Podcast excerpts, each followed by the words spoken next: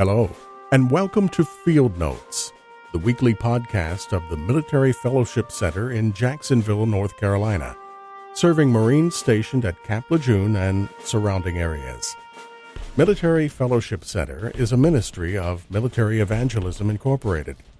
Our speaker and host for the program is Dave Mason, the General Director of Military Evangelism and the Field Director at Jacksonville.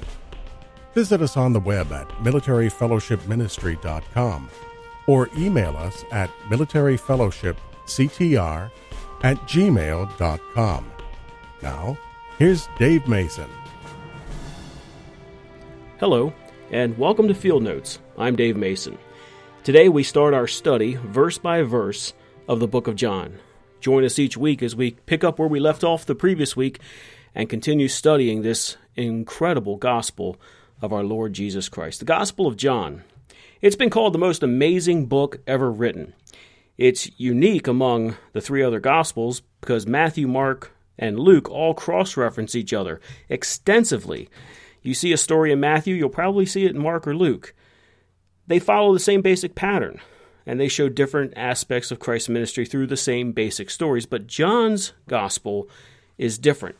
Nearly 90% of what is written in the Gospel of John is unique to the Gospel of John.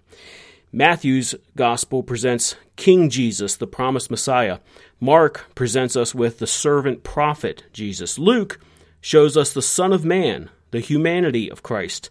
But John presents Jesus as the divine person of Christ. John's Gospel is very carefully written.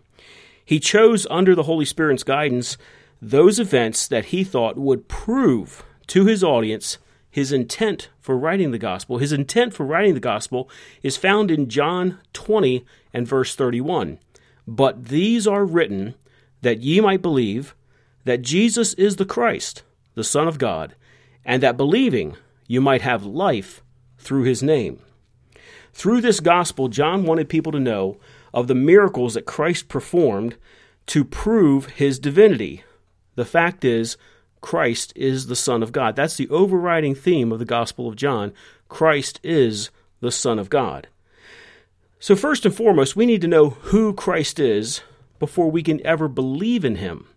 You can't believe in something you don't know about. You can't believe in a person you don't even know. And so we need to know who Jesus Christ is before we can start believing in him. And unlike the other gospel writers, John is trying to prove the divinity of Christ, and he starts his narrative not with the birth of Christ, not with the beginning of Christ's ministry. John starts his gospel at the beginning. John 1 1 In the beginning was the Word, and the Word was with God, and the Word was God. In the beginning was the Word. You have to remember that John is presenting Jesus Christ to his readers as the divine Son of God. So naturally, he starts in eternity past, the proverbial beginning of all things, which for God, there's no such thing. God's outside of time. God created time so that we could understand our world and measure our world and uh, be able to uh, give some sort of order to our existence. God doesn't exist inside of time. To God, every day is today. All time is the same for God. And so we start in eternity past to us. In the beginning was the Word, and the Word was with God, and the Word was God. So we have a repetition here in the opening statement of John of the opening statement of the entire Bible in Genesis 1 1. It says, In the beginning, God created the heaven and the earth. The word God there in Genesis 1 1 is Elohim, which is a plural noun in the Hebrew. Hebrew has three tenses in their nouns they have singular, dual, one or two, singular one, dual two, and they have plural nouns, which means three or more. Elohim is a plural noun, meaning there's at least three persons contained within the Godhead in the very language of Hebrew. John says in the beginning, the Word was with God showing a plurality in the Godhead. God, John is uh, re-emphasizing what we've been taught from the very beginning of the Bible that God has a plurality. He is three persons in one person. In the beginning, the Word was with God. The Word is John's special word for his special title for Jesus Christ. The word there we have translated as word is the word logos in the Greek. And it literally means an expression or a communication. And so we get from that that Jesus Christ is the expression of God Himself. He's the expression of God's love. He is how God has communicated Himself to us in these last days. Words, folks, reveal the thoughts of one person to another. I think something, I say it, you hear my words, now you know what I've thought. Jesus Christ is the expression, the words of God. The thoughts of God the Father are expressed through the Word, His Son, Jesus Christ. And John uses the expression the word a lot. He uses it at least three more times in John 1:14, just a few verses after this. And the word became flesh and dwelt among us, and we beheld his glory as of the glory of the only begotten of the Father, full of grace and truth. In his first epistle, John opens up his first epistle, John, 1 John 1 1, that which was from the beginning, which we have heard, which we have seen with our eyes, which we have looked upon, and our hands have handled, the word of life. And then in Revelation chapter 19, verse 13, the final book in the Bible, the final book that John wrote, and he was clothed with a vesture dipped in blood, and his name is called the Word of God. So, in the beginning, Jesus Christ was the Word. At the end of all things, when he comes back to this earth on his white horse, his vesture dipped in blood, his name is the Word. There have a statement here. So, we have this statement that Jesus is declared to be with God in the beginning. That means Jesus is said to have existed forever. Since time immemorial, he is said to have existed. That's a big claim. And there are those out there who will tell you that that's not true. Jesus is a created person. We'll get into that in a minute. But there are scripture after scripture that make the claim that Jesus has existed forever. Jesus himself said in John 8:58, "Verily, verily, I say unto you, before Abraham was, I am." John 17, 5. And now, O Father, glorify thou with me, with thine own self, with the glory which I had with thee before the world was. Jesus says, I was with you before the world ever existed. Hebrews 13:8 Jesus Christ, the same yesterday, today, and forever. In Colossians 1:15 through 17, who is the image of the invisible God, the firstborn of every creature, for by him, Jesus, were all things created that are in heaven and that are in earth, visible and invisible, whether they be thrones or dominions or principalities or powers, all things were created by him and for him. And he is before all things, and by him all things consist. In the beginning was the Word. The Word, Jesus Christ, in the beginning. And the Word was with God. Now, here we have a distinctive statement about Jesus Christ. Yes, we know He is God, just as God the Father is God, just as God the Holy Spirit is God. And yet, He is unique from those two, just as they are unique from Him and from each other. Christ is a unique person within the Godhead. The Greek construction of the sentence here gives us a picture of these two, the Father and Son, as being almost face to face. In the beginning was the Word, and the word was with God, face to face with God. That's almost what the Greek says. So, what does that mean to us? It means that Jesus' distinctiveness from the Father is a good thing. See, Jesus died to pay the price for your sins and mine. He had to be distinct from the Father. The Father and Jesus had to be able to be separated in order for Jesus to suffer all the pain and heartache and torture you would suffer in hell if you don't get saved. Jesus died on the cross to pay for your sins, and in dying on the cross, he suffered the pain and the heartache and the torture you would experience in hell without God the Father. And that is the number one experience in hell that is torturous. The flames are bad, the worms are bad, the darkness is bad. But above all that, the complete absence of the presence of God. That's the worst torture of hell. Mark 13:34 And at the ninth hour on the cross Jesus cried with a loud voice saying Eli Eli lama sabachthani which being interpreted my God my God why hast thou forsaken me at some point during those 6 hours on the cross 3 hours naked before man hanging between heaven and earth being spit upon being reviled being hated being accused then the last three hours, darkness across the whole land, complete pitch darkness across all of Jerusalem, completely separated from his father. The father couldn't look upon him. My God, my God, why hast thou forsaken me? And so, because Jesus is distinct, he was able to suffer that separation from God on your behalf. Because he's ex- distinct from God, though, he also is able to mediate our case before God the Father's throne. 1 Timothy 2 5 For there is one God and one mediator between God and man, the man, Christ Jesus. Hebrews 4 14 through 16. Seeing then that we have a great high priest who is passed into the heavens, Jesus, the Son of God, let us hold fast our profession, for we have not a high priest which cannot be touched with the feeling of our infirmities but was in all points tempted like as we are, yet without sin. Let us therefore come boldly to the throne of grace, that we may obtain mercy and find grace to help in a time of need. Because Jesus is distinct from the Father, he was able to suffer the separation from the Father on the cross on our behalf. Because he's distinct from the Father, he is able now to mediate between us and the Father. When we pray, we don't just tack in Jesus' name on the end of the prayer because that's something you should do. Using the name of Jesus is the most powerful thing you can do in prayer. That is how we gain access to the throne. Without the name of Jesus, you don't have access to the throne. Without Him as your mediator, you have no way to gain access to God the Father. But praise God, He is mediating on our behalf now. In the beginning was the Word, and the Word was with God and the Word was God. The same was in the beginning with God. And the Word was God.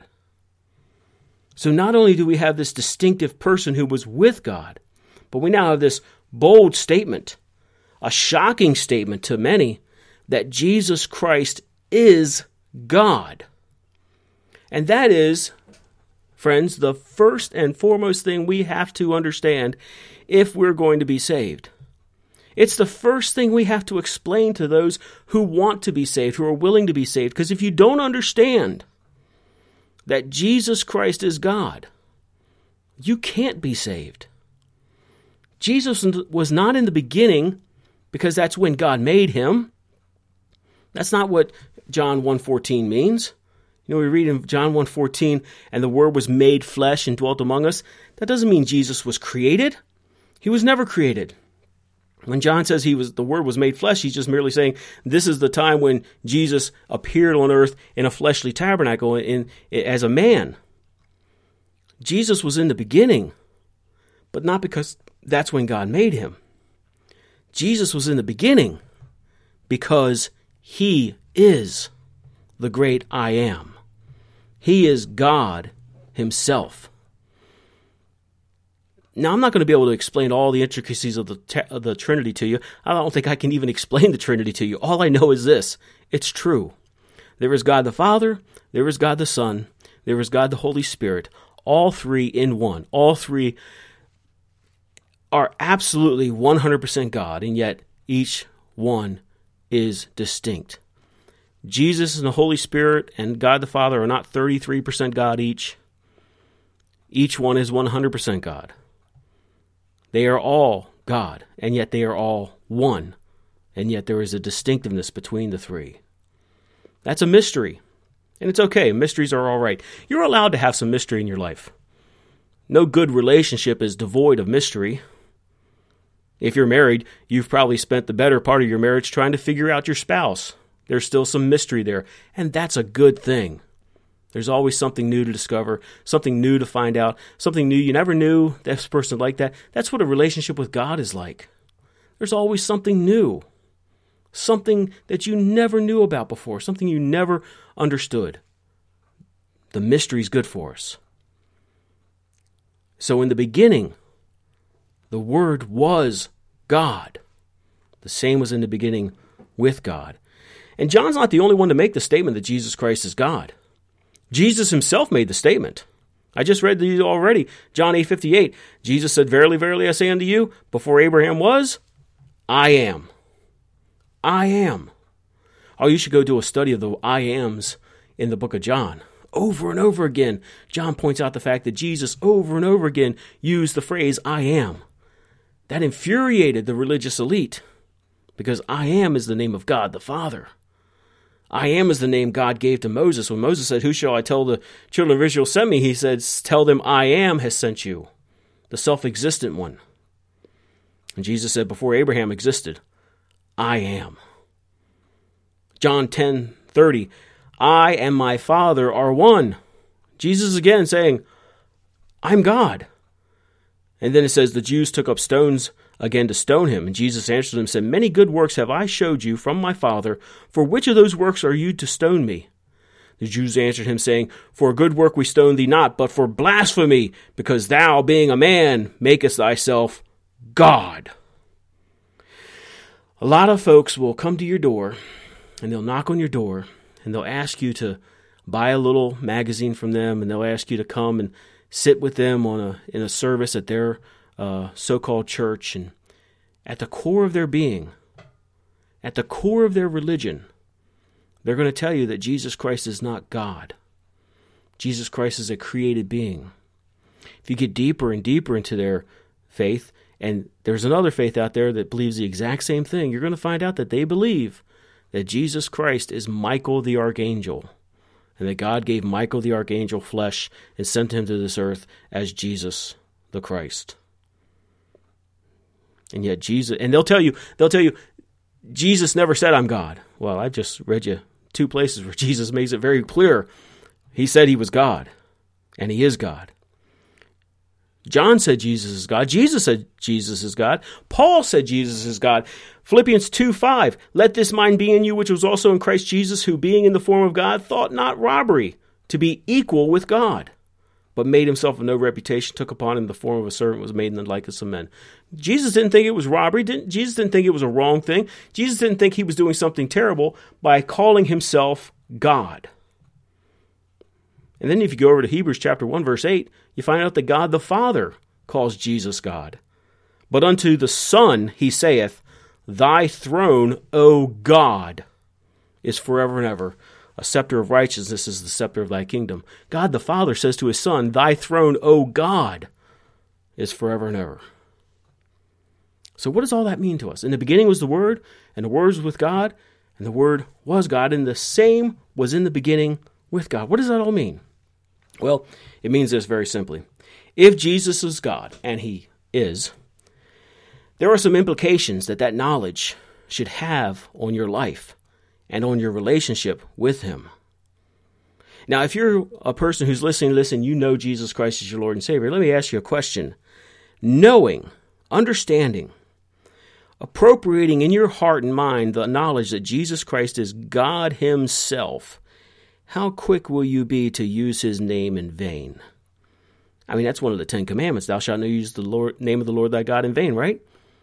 You say, well, I don't use the name of the Lord in vain. I don't use curse words like that. I, I, don't. But Yes, but how flippant are you with the name? I mean, the name of God is not a curse word. Jesus is not a word you use after you hit your thumb with a hammer or when you're exasperated with someone. God doesn't have a last name, and we know what many people think his last name is. Blasphemy, using the name of the Lord's of the Lord in vain, it's a very serious thing.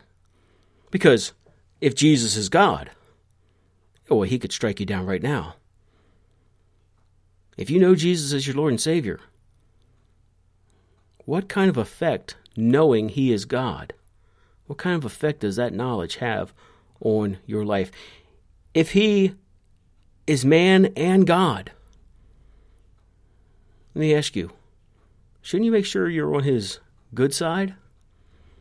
Which leads me to ask this question Have you been saved? Now, you might be a good church going person. You might be someone who's uh, been in a good Bible believing church for a while, and, and you say, Well, you know, preacher, I, I believe what uh, the church says and, and I believe what my preacher says and I go to church every Sunday and I, I give my tithe and, and I teach and I do I, that's not what I'm asking you. I didn't ask you if you went to church. I didn't ask you if you gave your money. I didn't ask you if you served. I asked you if you were saved. If you had a personal relationship with Jesus Christ. Have you been saved? You see, here's a real good way to gauge whether or not you're saved. In Romans chapter 8, it says, The Spirit Himself bears witness with our spirit that we're the children of God. Something happens when a person gets saved, their life changes. You say, Well, I walked down an aisle. I, I went to the front. I, I said the prayer. They told me to pray. But did anything change? Do you still have the same old appetite you had before? Do you have the same desires? Does your eye wander like it used to? Do you still desire things you shouldn't have? Oh, I, you know, I mean, I'm not trying to get in anybody's business, but you know, I mean, are you still drinking things you shouldn't drink?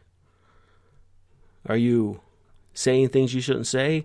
Are you going to places you shouldn't go to? Either physical places or virtual places. Are you saved?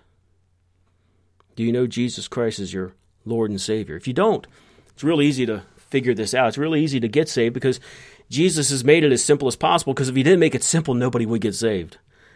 Number one, you need to recognize the fact that you are a sinner.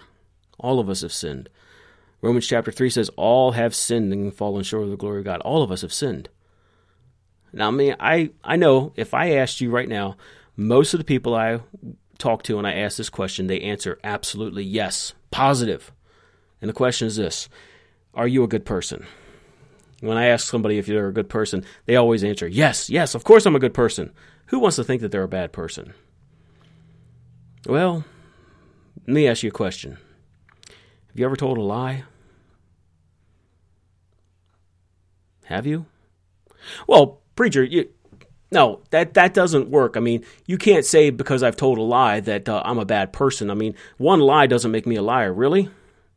I bet you one lie makes me a liar in your eyes. If I lied to you one time, I bet you'd label me a liar.